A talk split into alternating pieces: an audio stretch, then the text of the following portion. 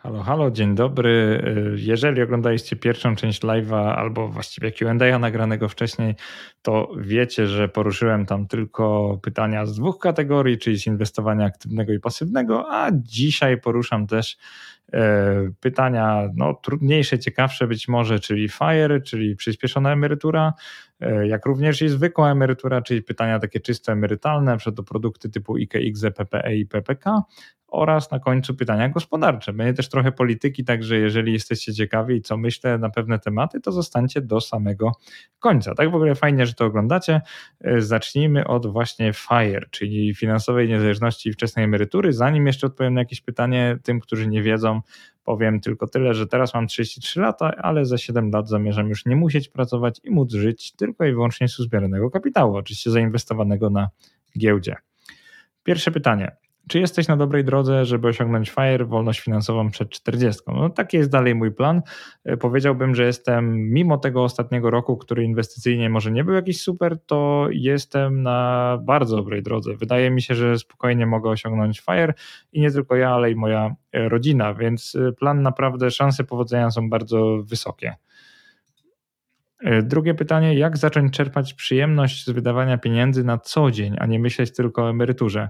Mi się akurat udaje, ale może dlatego, że jestem minimalistą, nie lubię tak bardzo konsumować, że tak powiem, kapitału bo po prostu nie mam radości z nadmiernego wydawania pieniędzy. Dla mnie wydawanie pieniędzy nigdy nie było jakąś gigantyczną radością, e, więc na przykład wolę wydać pieniądze czasami na jakąś dobrą herbatę e, niż na bardzo drogie ubrania i podobnie zamiast jeździć jakimś drogim samochodem lubię czasami polecieć w egzotyczne miejsca na świecie. No i może dzięki temu mam przyjemność, ale też udaje mi się dużo mimo wszystko oszczędzać.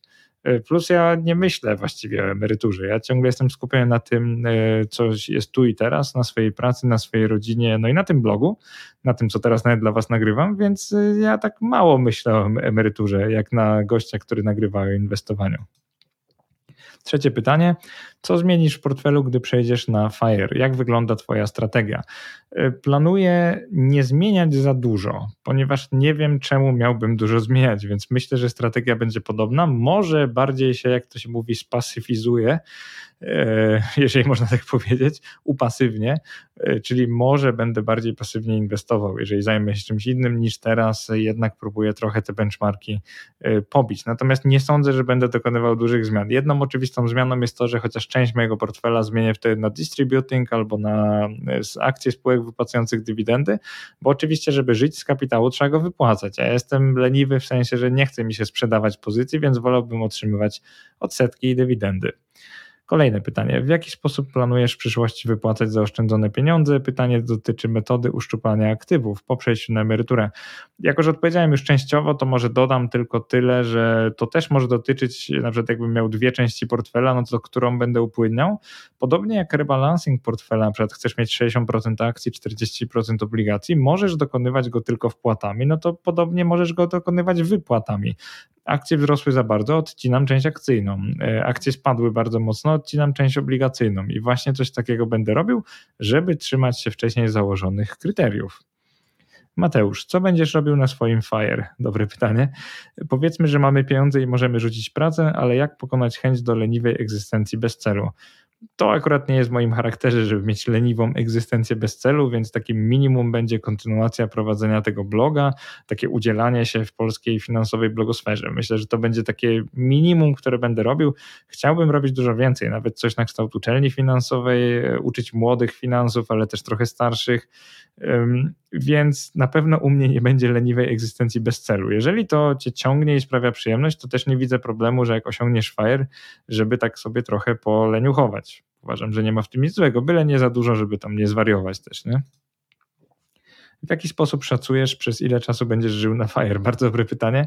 E, no mam statystyki, tak? E, wiem, jaka jest, jaka jest, jaka jest przeciętna długość życia w Polsce, ale też wiem, ile żyli, żyją członkowie mojej rodziny, także mniej więcej, jeżeli chodzi o choroby, jakieś problemy zdrowotne, e, mogę oszacować, ile będę żył, ale też powiem wam szczerze, dlatego chcę osiągnąć FIRE, żeby nie martwić się, czy dożyję jakiegoś wieku, czyli po prostu, żeby móc korzystać z życia wcześniej niż tacy standardowi emeryci. W taki sposób, w jaki chcę, na przykład kilkumiesięczne wakacje w ciągu roku.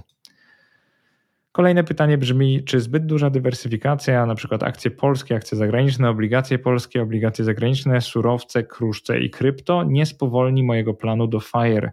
Może jakoś uprościć swoje inwestowanie? No, upraszczanie zawsze ma sens, natomiast no nie, nigdy nie wiesz, czy prosty plan typu jeden ETF na akcje globalne pokona Twoją strategię, która jak widzę ma bardzo dużo y, komponentów. Więc y, jeżeli jest Ci za trudno prowadzić taki portfel, to na pewno go uprość. Natomiast nikt Ci nie powie, czy to Ci przyspieszy, czy spowolni FIRE, bo na przykład obecność y, pewnych egzotycznych aktywów może przyspieszyć Twoje FIRE, a nie spowolnić. Kolejne pytanie. Czy możesz powiedzieć słów kilka, jak zarządzacie finansami w związku? Pieniądze na życie, opłaty, czy każdy z Was prowadzi swoje kalkulacje osobno, czy macie wspólny arkusz FIRE, dwa razy IKE, dwa razy IGZE? Może zacznę od końca. Mamy dwa razy IKE, dwa razy IGZE. E, wspólny arkusz FIRE, no ja prowadzę taki nasz główny arkusz FIRE. E, Marika też się jakby dokłada o tych inwestycji, więc faktycznie no, mamy wspólny arkusz. Także kalkulacje osobno w ogóle nie miałyby chyba za bardzo sensu. Natomiast ciekawa, ciekawsza część pytania dla mnie to jest to, jak zarządzamy finansami w związku, bo dopiero weszliśmy w związek małżeński. Nasz pomysł na razie to jest e, to, że ja po prostu dodałem do swojego zwykłego konta bankowego dodatkową kartę. Ameryka robi jakiś tam przelew, ustaliliśmy, kto robi jaki oczywiście na to konto, no i sobie wspólnie na wszelkie takie łączne wydatki wydajemy z tego konta opłaty takie na życie, no głównie ja je wykonuję, bo już wcześniej po prostu je miałem na swoim rachunku, ale nie tylko ja. Więc staramy się jak najprościej, znowu, żeby każdy z nas nie miało pięciu kont, bo byśmy chyba zwariowali z pięcioma kontami bankowymi. E, druga kategoria, którą dzisiaj omówimy, to emerytura i system emerytalny, czyli na przykład konta IK i tu będzie sporo pytań i bardzo ciekawych. E, pierwsze z nich, jak się ma odkładanie na emeryturę do odkładania pieniędzy na mieszkanie? Przekonujesz do jak najszybszego wejścia na giełdę. Dlaczego tak robisz? Otóż e, no, historycznie akcje spółek, zwłaszcza amerykańskich, pobijały rynek nieruchomości. Może nie jakoś bardzo, bo rynek nieruchomości też dobrze utrzymywał wartość waluty. Natomiast dla mnie, jakby wam to powiedzieć, gdybym 11 lat temu nie zaczął inwestować na giełdzie, to miałbym mniej pieniędzy i, i, kupił wtedy mieszkanie, to mimo, że bym bardzo tanio kupił mieszkanie, albo w sumie nie bardzo tanio, bo wtedy była górka lokalna, ale mniejsza o to, to miałbym teraz mniej środków niż jak miałem je na giełdzie. Odciąłem niedawno na wkład własny na mieszkanie i wziąłem kredyt, więc dla mnie to jest y, czysta matematyka. Nie wiedziałem, że tak będzie oczywiście ktoś może się wpakować y, w bardzo zły okres na giełdzie, natomiast długoterminowo uważam, że wejść na giełdę przynajmniej warto by jak najszybciej, a na boku możesz zbierać w obligacjach na przykład na mieszkanie, więc myślę, że jedno nie wyklucza drugiego. Czy według Ciebie należy modyfikować skład własnego portfela i zmieniać udział jego składowych w zależności od swojego wieku, na przykład zmniejszając udział akcji na rzecz obligacji? Taka standardowa teoria to jest 100 minus age, czyli po prostu jeżeli masz 40 lat, no to chcesz mieć akcji 100 minus 40, czyli 60%. Czy ja jestem jakimś wielkim fanem e, czegoś takiego? Nie powiedziałbym. Dla mnie to jest trochę, dla mnie to jest trochę inaczej, ponieważ ja uważam, że bardziej chodzi o pewną akceptację ryzyka. Jeżeli człowiek na przykład ma 60 lat, ale od 40 prowadzi portfel 100% akcji, no to ten człowiek doskonale wie, z czym to się je i prawdopodobnie już ma tyle środków, że nawet obsunięcie od szczytu typu minus 60% e, jemu nic nie zrobi z tą strategią takiego złego, e, bo on wie, że to się może zdarzyć. Natomiast takiej osobie, która dopiero zaczyna inwestować przy emeryturze, to oczywiście nie polecałbym 100% akcji. E, więc myślę, że to niekoniecznie zła strategia, ona, ona z jakiegoś powodu taka jest, natomiast bardzo często przed emeryturą mamy już tyle środków, że te obsunięcia typu minus 50, minus 60% nie robią na nas żadnego wrażenia, że po prostu mogą się zdarzyć i w ogóle nam nie przeszkadzają. Kolejne pytanie. Czy są rozsądne zasady, dobre praktyki zarządzania aktywami w okresie przedemerytalnym oraz emerytalnym? Jak reagować na spadki portfela w okresie emerytury? No to pytanie do Ciebie brzmi. Jak wyobrażasz sobie swoje inwestowanie na emeryturze albo życie?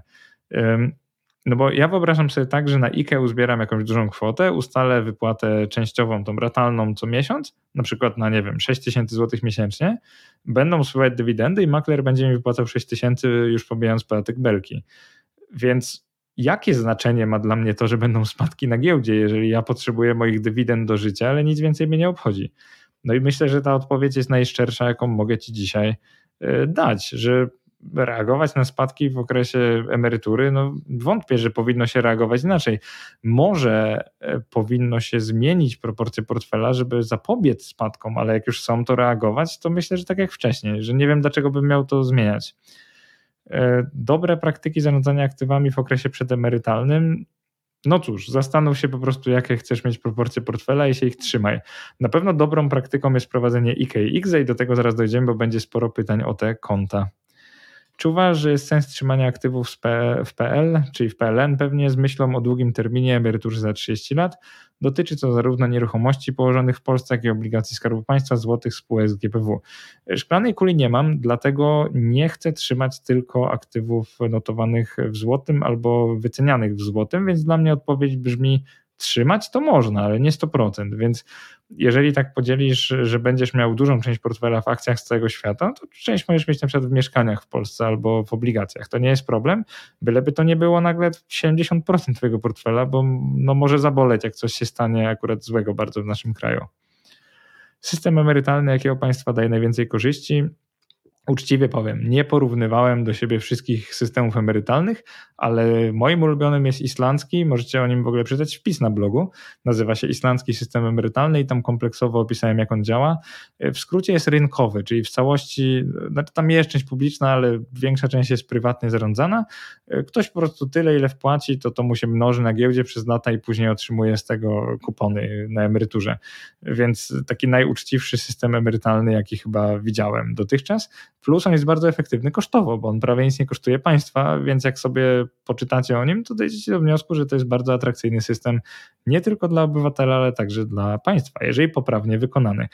Czymś podobnym miały być nasze OFE, ale już nie będę komentował tego, jak zostały wykonane, przeprowadzone to wszystko i jak zostały później zagarnięte. Jeszcze tam nie dokończyli tego, no ale wiecie dokładnie o co chodzi. Kolejne pytanie brzmi, jak polscy rezydenci podatkowi mogą legalnie zminimalizować podatek od zysków kapitałowych, chcąc systematycznie inwestować przez wiele, 10-20 lat w globalne ETF akumulujące obligacje skarbowe? No cóż, jedyną optymalizację, którą znam albo widzę, to są właśnie konta IKX, więc po prostu inwestuj za pomocą tych kont. Inne optymalizacje to by było przeprowadzenie się do innego kraju, ale tu wyraźnie napisałeś, że chcesz być polskim rezydentem podatkowym. Kolejne pytanie. Czy po pomyśle ministra Sasina związanym z spadkiem od nadmiarowych zysków wzrosły Twoje obawy odnośnie do bezpieczeństwa IKX? Mm, nie tyle co IKX, przecież przez te konta możecie mieć też akcje zagraniczne, czy tam ETF-y zagraniczne na akcje i obligacje. Więc nie powiedziałbym, że po tej wiadomości ja się zacząłem obawiać o IKX, ja bardziej zacząłem się obawiać o polską giełdę i to jak ja mam przewidywać e, przyszłe zyski spółek, jak nie wiem, 50% z nich może być zabrana, bo ktoś uznaje za nadmiarowe, co jest totalnie antyrynkowe, no i wyraziłem się bardzo ostro o tym w moich social media i powtórnie bym się wyraził tak samo ostro, e, że był to bardzo zły pomysł i cieszę się, że na razie się z niego wycofali. E, czy widzisz jakiekolwiek szanse, by polski system emerytalny zmienił swoje założenia w stronę systemu islandzkiego, rynkowo-inwestycyjnego? Czy też może układ jest e, tak zabetonowany, że się nie da, tam było dalej w pytaniu? E, no niestety niestety widzę te szanse jako mikroskopijne, ponieważ e, jeden z rządów musiałby przeprowadzić takie coś, że pozwolić młodym nie zapisywać się i nie łożyć na ZUS, że tak powiem. No i to jest taki problem, że jak młodzi nie będą łożyć na ZUS, a przez kolejne 40 lat będziemy jakby ludzi z rynku pracy, którzy płacą, łożą na ZUS, będziemy musieli utrzymywać, no to mamy taki problem, że e, ekstremalnie w tym ostatnim roku będziemy całe e, pokolenie emerytów utrzymywać bez wpływów do ZUS-u, więc jak już się stworzy taki system oparty trochę na właśnie piramidzie, że, że, że bieżące wpłaty regulują bieżące wypłaty, a to co kiedyś wpłacili to tego nie ma, bo mniej więcej to jest definicja ZUS, no to powiedziałbym, że ciężko tu wprowadzić inny system. Szkoda, szkoda, bo naprawdę przydałoby się młodym dać e, możliwość takiej emerytury rynkowej. Myślę o FIRE, ale zastanawiam się nad sensem IKE i IGZE. Jeśli pieniądze z IKE mogę wypłacić dopiero po 60, czy w tym przypadku IKE ma sens, czy ja czegoś nie rozumiem? IKE ma jak najbardziej sens, więc możesz czegoś nie rozumieć, jeżeli uważasz, że nie ma.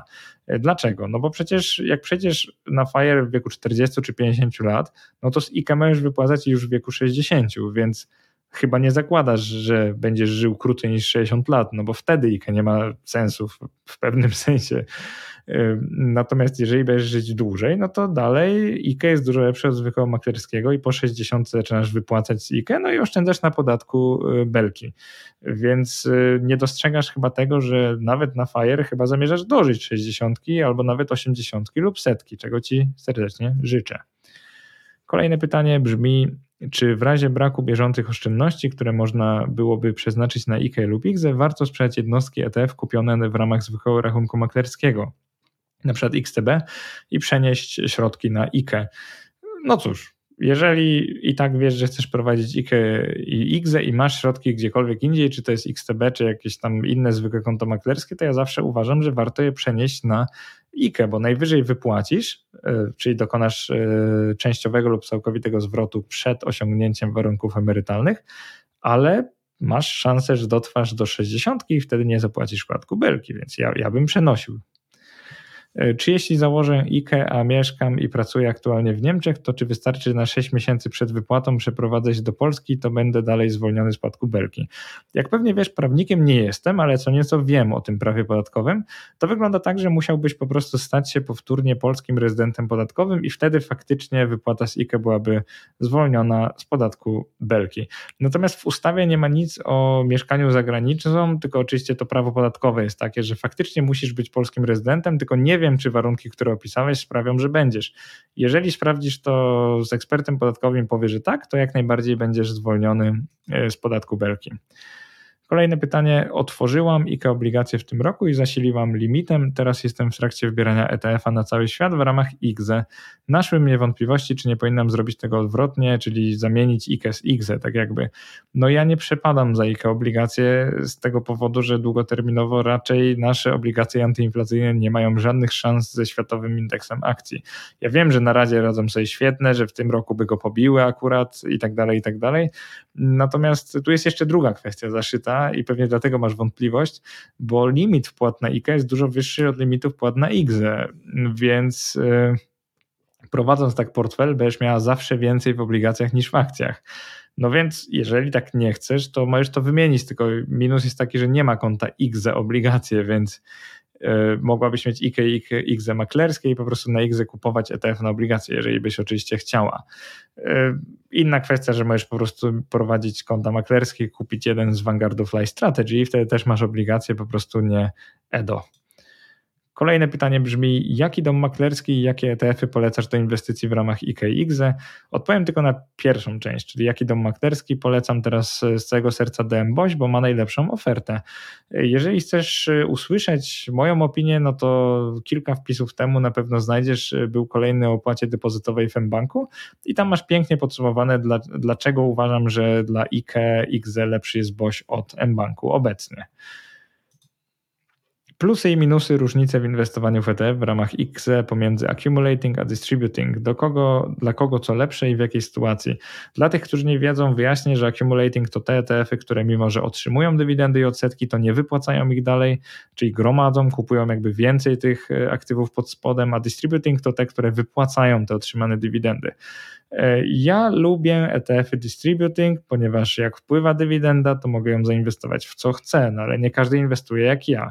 Więc dla mnie, jak mam na X albo IKE, już e, na IKE mam kilkaset tysięcy, na X mam kilkadziesiąt tysięcy złotych, no to otrzymując e, od ETF-a distributing dywidendy, bez problemu, bez już przepłacania prowizji jakiegoś wielkiego przynajmniej, mogę kupić coś więcej, czyli zwiększyć sobie wpłatę roczną, w tym sensie, że mam więcej wolnych środków na zakup.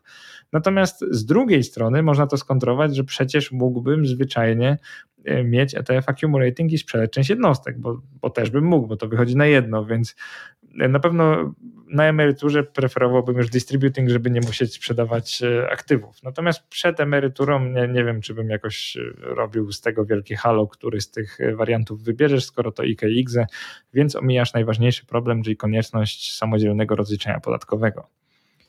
Kolejne pytanie chciałem spytać o IKX w kontekście służb mundurowych. Czy działa ono na takiej samej zasadzie jak dla osób cywilnych, mimo możliwości pełnej emerytury w wieku około 44 lat? Przeczytałem ustawę, żeby się przygotować do tego do tego QA i akurat w przypadku mundurowych nie jest tak, że jak przejdziesz na emeryturę w wieku 44 lat, to możesz wypłacić e, z IKE i IGZE pieniądze na warunkach emerytalnych. E, tam jest tak, że jak nabędziesz prawa emerytalne wcześniej, to w wieku 55 lat możesz z IKE wypłacić, ale też musisz się udać tam do e, instytucji i spytać, czy to jest możliwe. Natomiast 5 lat wcześniej, a nie w wieku 44 lat.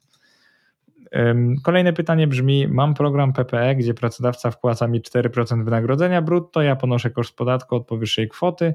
Czy warto dopłacić kolejne 4% z własnych środków? I na przykład IPOP ma 8020 to jest fundusz, który podał ten e, korespondent no według mnie nie warto dopłacać kolejnych 4% z własnych e, środków. A dlaczego?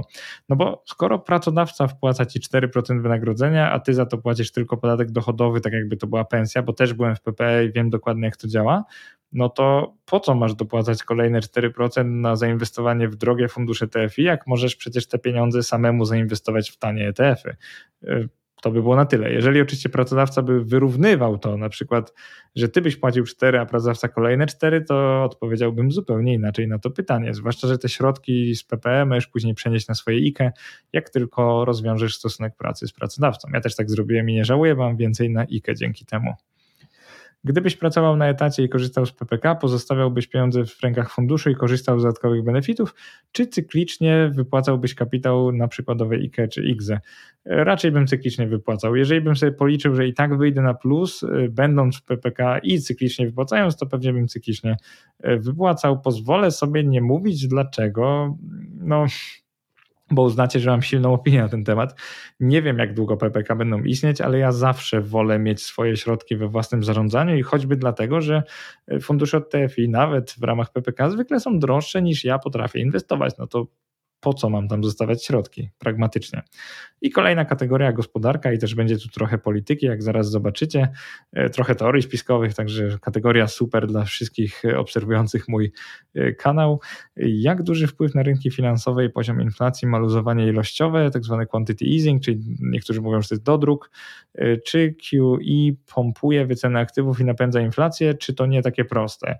jak wszystko w ekonomii to nie jest takie proste, więc jeżeli pomyślicie sobie, że rządy sztucznie dodrukowują pieniądze i kupują za to akcje, no to sorry, to jest bzdura kompletna. Może takie rzeczy się zdarzały jakoś jednostkowo małymi kwotami, ale nie, rządy nie kupują akcji. Jeżeli już, to można powiedzieć pompują pieniądze do gospodarki, czyli pożyczają same sobie pieniądze i w ten sposób rozwadniają e, ten pieniądz w obiegu, co oczywiście jak ludzi przybywa na ziemi i produktów i tak dalej, to jest nawet naturalnym zjawiskiem, żeby to robić, bo inaczej byśmy mieli ogromną e, deflację. Natomiast e, ja nie, nie będę krytykował quantity easing, bo jeszcze nie zobaczyliśmy, jak sobie e, zwolennicy MMT, czyli Modern Monetary Theory, poradzą w tym cyklu inflacyjnym. Poczekajmy parę lat i wtedy możemy krytykować lub to popierać. Co sądzisz o zbliżających się wyborach w Polsce? Czy jest szansa na zmianę władzy i ich wpływie na rynki finansowe, czyli PiS kontra opozycja? Myślę, że szansa na zmianę władzy jest zawsze. Jeżeli znajdzie się odpowiednia liczba ludzi, którzy nie będą chcieli na nich zagłosować, no to wygra druga lub trzecia opcja, albo pewnie jakaś właśnie koalicja czterech różnych, przynajmniej tak na razie sondaże pokazują. E, także szansa jest zawsze. E, wpływ na rynki finansowe wątpię, że będzie jakiś ogromny. Może gdyby wygrała opozycja znana z tego, że robi mniej zmian podatkowych, to może byśmy mieli jakieś wzrosty, ale znając GPW nie sądzę, że same wybory będą jakimś czynnikiem bardzo cenotwórczym, ponieważ podstawowym problemem jest to, że na przykład w WIG20 mamy większość spółek Skarbu Państwa, albo jeżeli nie większość, to połowę około przynajmniej, Y, I jeżeli da się nakładać na nie tak pojedynczo dodatkowe podatki, na przykład, albo nagle nie wypłacać dywidend, no to mamy niestabilny największy indeks y, w kraju, taki nierynkowy, ponieważ politycy mogą za dużo tam namieszać. Więc dopóki politycy mogą kogo chcą dawać do spółek Skarbu Państwa, swoje rodziny tam umieszczać, y, dopóki oni mogą nakładać te dodatkowe podatki tak uznaniowo, że na przykład na KGHM nałożymy, bo on za dużo zarabia, bo chcemy jakby dywidend dla siebie, a nie dla wszystkich akcjonariuszy, to mamy problem. To nasza giełda nigdy nie będzie dużo warta, więc oczywiście fajnie by było, jakby opcja bardziej prorynkowa zdobyła władzę, bo wtedy dla giełdy będzie to duży plus. Co sądzisz o ostatnich prognozach inflacyjnych NBP? Jakbyś miał obstawiać to, kiedy wrócimy do celu inflacyjnego? No zaraz wyjmę moją szklaną kulę i wiecie, tak spojrzę w nią i powiem 4 lata. Nie, tak szczerze, to, to, nie wiem, jak odpowiadać na takie pytania. To jest dla mnie bardzo skomplikowane, bo naprawdę nie wiem, co wam powiedzieć. Nie wydaje mi się, żebyśmy mieli wrócić za rok. Może powiem w ten sposób. Nie, nie widzę tego po prostu. E, czy obecny dług publiczny plus emisja kolejnych obligacji skarbowych nie skończy się tragicznie? Aha, czyli chodzi o zwiększanie, zwiększanie się długu, czy to nie skończy się tragicznie dla Polski? O tym też mam ostatnio w PC Podcast, więc zachęcam do przejrzenia. Na razie jest bardzo daleko od tragedii. Nie wiem, jak będzie za 3-4 lata. To dużo zależy od kosztu długu i od tego, jak będzie deficyt wyglądał w kolejnych latach, czyli ile więcej się jeszcze zadłużymy. Na razie naprawdę nie źle. Są kraje, które radzą sobie gorzej, a to już jest coś. Kolejne pytanie, bardzo ciekawe.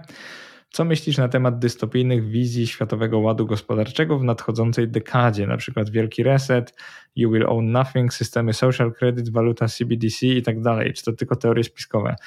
Mm, może być w nich ziarno prawdy, ale może oceńmy po czasie tych, którzy zapowiadali wielki reset, jeżeli go nie będzie, bo zauważyłem, że bardzo często jest tak, że ktoś zapowiada takie rzeczy i później one się nie dzieją i ludzie z tym nie mają problemu, no bo no, no co, zapowiedział, nie stały się i taka osoba zapowiada kolejne, w końcu po 20 razach coś trafi, no i okazuje się, ok, udało mi się wreszcie coś przewidzieć, jestem od teraz wielkim guru. No i dla, moim problemem jest tylko to, że odbiorcy nie rozliczają na przykład blogerów. Jeżeli ja coś mówię, to jak najbardziej możecie mnie za to później rozliczyć, dlatego staram się nie, rzucam, nie rzucać słów na wiatr, staram się nie obiecywać nie wiadomo czego, staram się opierać wszystko na historii, żeby jakby co mieć po prostu e, kolokwialnie mówiąc podkładkę, żeby wam wytłumaczyć dlaczego coś mówiłem. Natomiast jak ktoś zapowiada system you will own nothing, a mija 25 lat i to się nie dzieje, no to bym się zastanowił, czy to nie jest jednak teoria e, rodem z książek Orwella, a nie nasza rzeczywistość. Czy obserwujesz spółki deweloperskie, a co za tym idzie rynek mieszkań w Polsce? To jest to pytanie mieszkaniowe, o którym wcześniej mówiłem. Spodziewasz się jakichś mocnych spadków na tym rynku i myślisz, że popyt jeszcze długo będzie zahamowany? W tym pytaniu jeszcze dalej było, bo to jest ograniczenie długości, e, dalej było, czy nie żałuję, że ja kupię mieszkanie w tym roku. Zacznijmy od końca, no nie żałuję, bo kupiłem je okazyjnie, czyli ta cena była no niższa od rynku w danym momencie, więc y, musiałoby trochę spaść, żeby ceny takie powszechne stały E, stały się takie, po które ja kupowałem, więc nie żałuję. A poza tym, szczerze, jak się kupuje mieszkanie dla siebie, to w ogóle bym nie żałował, bo to nie jest inwestycyjne i tak chcę tu mieszkać, więc ma wartość taką bieżącą, du dużo większą. E, spółki deweloperskie, rynek mieszkań bardzo bacznie obserwuję, bo też no, nie ukrywam, że jak mam zdolność kredytową, to też gdzieś tam myślę o inwestycji w mieszkania. E, mocnych spadków, no jak widać, jeszcze ich nie ma, a teoretycznie warunki są świetne, czyli no spadek popytu kredytowego, ile 80% już teraz, rok do roku. Nikt prawie teraz nie dostaje kredytu. Zresztą wiadomo dlaczego, jak się go liczy dla 14% oprocentowania, to nikt nagle nie ma zdolności. Popyt będzie tak długo zahamowany, jak mamy wysokie stopy procentowe. I uważam, że to się nie zmieni, bo dlaczego miałoby się zmienić? Pewne ochłodzenie co kilka lat jest wręcz wskazane, więc nie widzę problemu, żeby rynek mieszkań miał teraz stracić jakieś 15, 20 czy 25%, skoro rósł wcześniej 15% rocznie przez 6 lat non-stop. Natomiast nie chcę wróżyć. Nie wiem, jak będzie. Na razie nie idzie mi najlepiej przewidywanie rynku mieszkaniowego, więc wolę się nie wymądrzeć. Mógłbyś polecić dobrą literaturę, może jakiś zrozumiały podręcznik, dzięki którym lepiej można zrozumieć gospodarkę, bo nie studiowałem ekonomii. E, na pewno Ray Diallo napisał, Ray Dalio napisał bardzo e, fajny, znaczy przede wszystkim ma fajną książkę, ale, ale nagrał też taki filmik na YouTubie, How Economic Machine Works. Jeżeli dobrze pamiętam, bardzo polecam obejrzenie, jak ktoś jest laikiem. Natomiast, y, żeby zrozumieć gospodarkę na takim poziomie ogólnym, to tak naprawdę warto poczytać coś o stopach procentowych, y, warto trochę zrozumieć budżet państwa, w jaki sposób uzyskuje środki, w jaki sposób może drukować nowe. Y, konkretne pozycje mam w kategorii polecane na blogu, więc w zasadzie nie będę teraz ich wymieniał, ale możesz sobie zajrzeć i coś z nich kupić i przeczytać. Bardzo bym polecał swoją drogą. Kolejne pytanie, czy uważasz, że ETF na rynki rozwinięte, który zawiera większość akcji z USA, to bezpieczne posunięcie z punktu widzenia dywersyfikacji portfela w długim horyzoncie czasowym? Co jeśli USA upadnie? No to tak, jeżeli posiadasz ETF na rynki rozwinięte, to posiadasz głównie USA, ale też inne rynki rozwinięte. No to jak ono, jak USA by upadało sobie powoli, to będziesz posiadał coraz więcej Niemiec, Australii, Kanady, Francji i tak dalej, i tak dalej, i Wielkiej Brytanii. Japonii też. Tak, żeby kompletnie już powiedzieć, co tam jest Więc chyba sam sobie odpowiedziałeś na pytanie. Jeżeli byś posiadał same Stany, no to możesz się martwić, jakby Stany tam upadały, w co wątpię, jakoś tego nie widzę na razie. E, natomiast e, z punktu widzenia dywersyfikacji zawsze lepiej jest mieć szerszy ETF, na przykład na cały świat albo rynki rozwinięte, jeżeli już musisz. Kolejne pytanie, dlaczego gospodarka chińska jest, była uznawana za dobrze rozwijającą się, podczas gdy była tak bardzo regulowana i upolityczniona? E, dlatego że podawała statystyki, z których wynikało, że się dobrze rozwija, patrz wzrost PKB w ostatnich e, kilkunastu latach. I najprostsza odpowiedź na to pytanie, czy te statystyki są prawdziwe, czy sfałszowane, musimy odpowiedzieć sobie sami, ale w zasadzie ciężko, skoro jedynym źródłem e, są chińskie źródła. No to jak chcą, to będą podawać cokolwiek. E, co myślisz o dochodzie bezwarunkowym? Kiedyś większość musiała pracować na roli, aby zdobyć jedzenie. Dzisiaj efektywność i technologia wzrosła, więc potencjalnie niedługo nie wszyscy będą pracować. E, nie podoba mi się pomysł dochodu bezwarunkowego. Choćby dlatego, że ludzie, jak otrzymują coś, na co nie zasługują, to gospodarują tym zwykle głupio, pochopnie i bez sensu. E, faktycznie kiedyś większość pracowała na roli, dzisiaj większość pracuje w firmach usługowych a i tak zdobywa jedzenie, natomiast zauważcie, że no gdzieś pracować trzeba, także dalej w większości świata mamy system oparty na pracy, y, który jest według mnie uczciwy. Jeżeli zarobimy coś naszymi rękoma, no to później możemy coś zjeść w tej restauracji, jeżeli nie, to nie możemy. Y, teraz taka ciekawostka. Jestem dużym fanem książek science fiction. Mogę Wam polecić kilka takich, w których już cywilizacja dotarła do takiego miejsca, że jest jakby dochód gwarantowany, w sensie nie ma w ogóle pieniądza. Wszyscy mogą robić cokolwiek im zechcą, posiadać cokolwiek zechcą, no bo są już panami świata. E, to, jest, e, to są książki e, saga kultury, czyli Culture Series. series. Ian M. Banks jest autorem. Bardzo dobre książki, jeżeli ktoś lubi science fiction i chce właśnie poczytać o takim świecie. Także może to się kiedyś przydarzy, ale musielibyśmy chyba się wynieść z ziemi i mieć dużo więcej zasobów, żeby coś takiego wytworzyć. Plus, żeby ludzie nie zwariowali, no to trzeba by dużo im tam rozrywek wymyślić. Czy każdy człowiek może być bogaty? To jest pytanie na sam koniec, filozoficzne. E, czy system nie bazuje na nierównościach? Biedni muszą pracować w fabrykach na zabawki dla bogatych. Nie wiem skąd taka opinia i nie wiem, czy ktoś naprawdę zmusza biednych, żeby pracowali w fabrykach. Nie poznałem nigdy żadnej biednej osoby, która była zmuszona do pracy w fabryce. Oczywiście w Wietnamie, w Tajlandii to może jest możliwe, że w promieniu 100 kilometrów nie ma nic innego niż fabryka, a akurat nie masz pieniędzy, żeby przeprowadzić się do miasta, ale takie uproszczenie typu biedni pracują na zabawki dla bogatych w fabrykach, to jest dla mnie kompletny nonsens, jeżeli w ogóle doceniamy to, co mamy, czyli właśnie gospodarkę rynkową. To, że możesz pójść do żabki i kupić sobie 45 rodzajów piwa i 100 rodzajów wina, e, podczas gdy nasi rodzice w systemie takim bardziej, jak to socjaliści uważają, uczciwym, mogli kupić sobie jedno piwo, jeżeli w ogóle było i, i wina nie było wcale na przykład, no to chyba dużo bardziej odpowiada mi system, który nazywasz bazującym na nierównościach, bo on nie jest napędzany nierównościami. On jest napędzany ambicją, on jest napędzany, napędzany ludzką naturą. Nierówności są ewentualnie efektem tego systemu. Natomiast ten system nie bazuje na nich. On by mógł działać, gdyby ich nie było po prostu musiałbyś zrobić, że wszyscy są podobni myślowo i ambicjonalnie, co jest oczywiście niemożliwe, no bo nie zmienisz innych.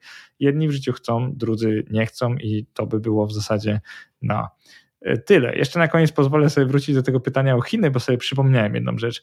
E, ja w Chinach mieszkałem e, około 6 miesięcy. Pewnie większość z Was tego nie wie, bo rzadko o tym piszę. Pracowałem tam w firmie europejskiej, która testowała pociągi wysokich prędkości w Chinach i widziałem na własne oczy, jak wygląda gospodarka chińska, i wierzcie mi, ona nie jest tak bardzo regulowana. Może jest polityczna, ale wolność gospodarcza, w sensie to taka możliwość handlu drobnego gdzieś tam na ulicach jest dużo wyższa niż w Polsce. E, reszta regulacji zresztą też, podatki z tego co widziałem wcale nie są tak skomplikowane, e, więc to możliwe, że ten wzrost, o którym mówili, on faktycznie następował, że nie fałszowali danych. Po prostu ciężko jest teraz e, wyrokować o tym. To by było na tyle, jeżeli chodzi o część FIRE, system emerytalny, gospodarka. Jak pewnie słyszeliście, trochę mi się pytania czasami mieszały na jednym i drugim nagraniu. Natomiast mam nadzieję, że się podobało. To jest ten grudniowy QA, który Wam obiecałem w newsletterze i na Facebooku. No i oczywiście, jeżeli się podobało, to będę w przyszłości nagrywał kolejne, bo w zasadzie dlaczego nie? Dla mnie takie sesje są zawsze bardzo miłe i przyjemne. Więc dzięki Wam za obecność i do następnego. Trzymajcie się. Cześć.